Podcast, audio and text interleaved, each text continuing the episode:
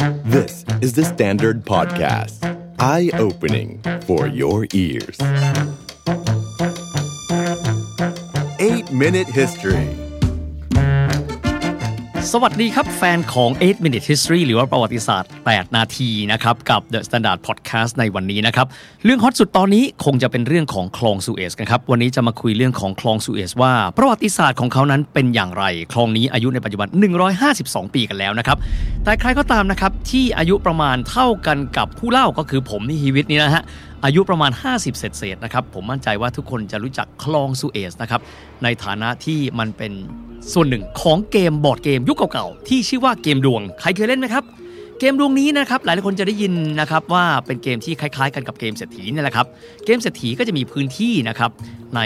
ประเทศไทย เช่น สีลม สาทรทุ่งสงนะฮะ แต่ว่าเกมดวงหน้าตาเหมือนกันแหละครับ แต่ว่าจะใช้ชื่อสถานที่ที่เป็นประเทศต่างๆ ภูมิศาสตร์ต่างๆ และหนึ่งในนั้นที่มีพื้นที่ที่ราคาแพงมากคือคลองสุเอซนี่แหละครับ ผมเองก็งงมาตั้งแต่เด็กว่าทำไมคลองสุเอซแม้กระทั่งในเกมดวงเนี่ย มันถึงได้มีราคาสูงนักอะวันนี้จะมาเล่าประวัติศาสตร์ให้ฟังนะครับสำหรับคลองสุเอซนี้นะครับชื่อว่าคลองหลายคนตอนเด็กเรียนแล้วคลองมีความหมายถึง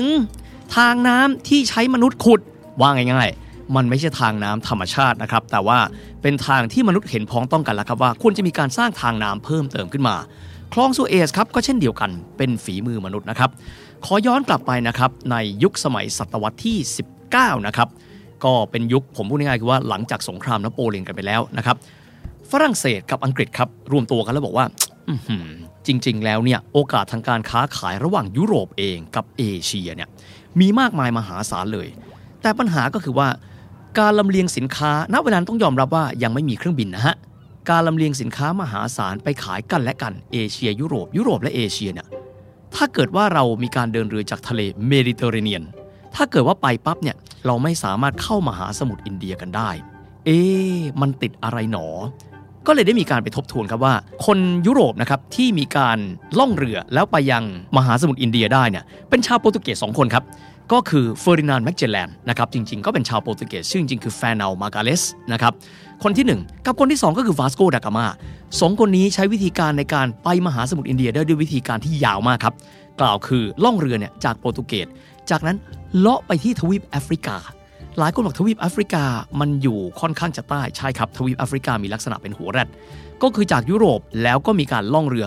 อ้อมนะครับหัวแรด ลงไปกระทั่งถึงจุดใต้สุดของหัวแรดที่ผมเรียกกันว่าจมูกแรดซึ่งปัจจุบันก็คือประเทศแอฟริกาใต้นั่นเอง จากนั้นนะครับก็วกขึ้นไปสู่มหาสมุทรอินเดีย แต่ใช้เส้นทางนี้ชาวอังกฤษและฝรั่งเศสบอกว่าโอ้โหใช้เวลายาวนานเหลือเกิน เพราะว่าใช้มีความยาวนะครับของเส้นทางมากขึ้นประมาณสัก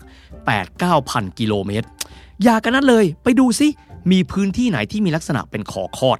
นะครับขอคอดก็มีความหมายว่าถ้าจะมีการขุดคลองก็จะใช้เทคนิคหรือว่าความพยายามในการที่จะขุดคลองนั้นเนี่ยสั้นที่สุด ก็ไปพบว่าพื้นที่ที่ประเทศอียิปต์นี่แหละครับ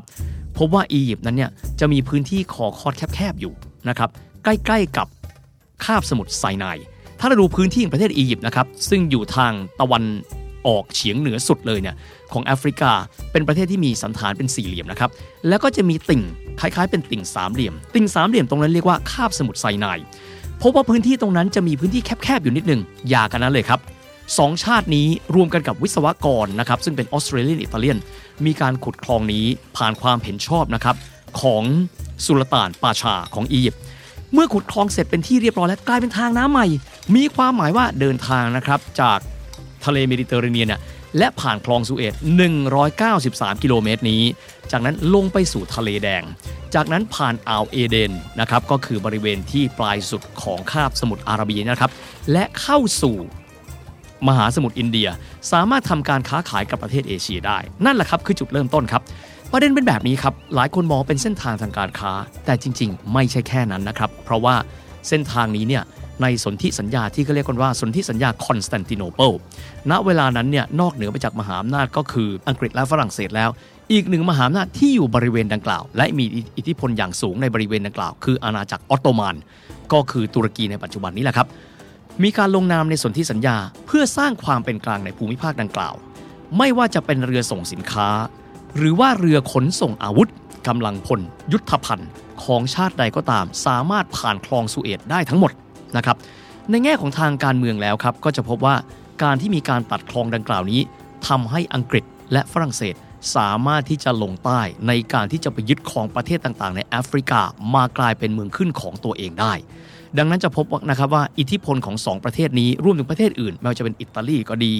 เบลเยียมก็ดีนะครับหรือโปรตุเกสก็ดี สามารถใช้พื้นที่ตรงนี้ในการขยายอิทธิพลของตัวเอง ในทวีปซึ่งมีทรัพยากรธรรมชาติมากมายไปด้วยนะครับ ด้านการค้าเราเห็นอยู่แล้วนะครับว่าในแต่ละปีในปัจจุบันนี้ก็จะมีจำนวนเรือเนี่ยมากมายในการขนส่งสินค้า อดีตก็เป็นเช่นนั้น แต่เรามามองเพิ่มเติมนะครับว่าพื้นที่ตรงนี้ถูกมองว่าเป็นพื้นที่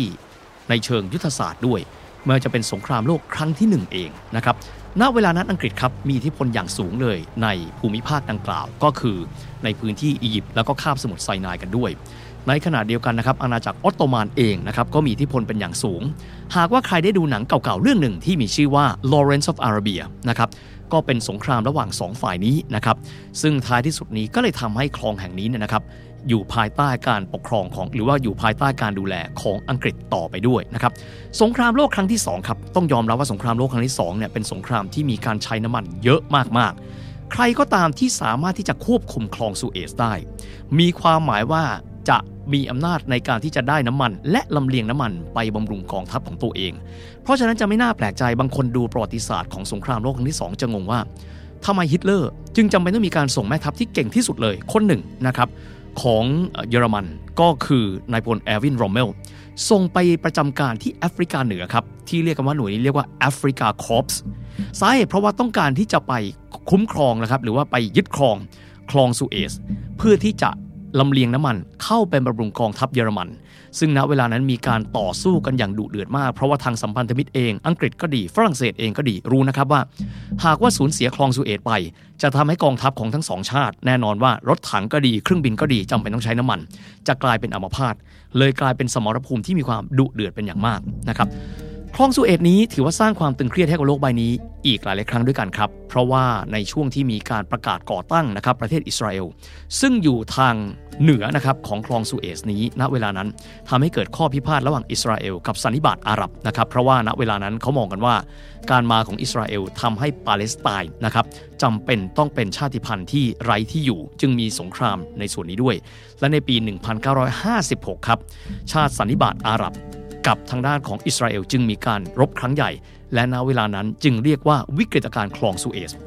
รบกันอยู่ 2 กลุ่มก็จริงนะครับ ก็คืออิสราเอลกับสันนิบาตอาหรับ แต่ที่สุดแล้วทำให้การค้าก็ดีการขนส่งน้ำมันทั่วโลกกลายเป็นอัมพาตไปด้วย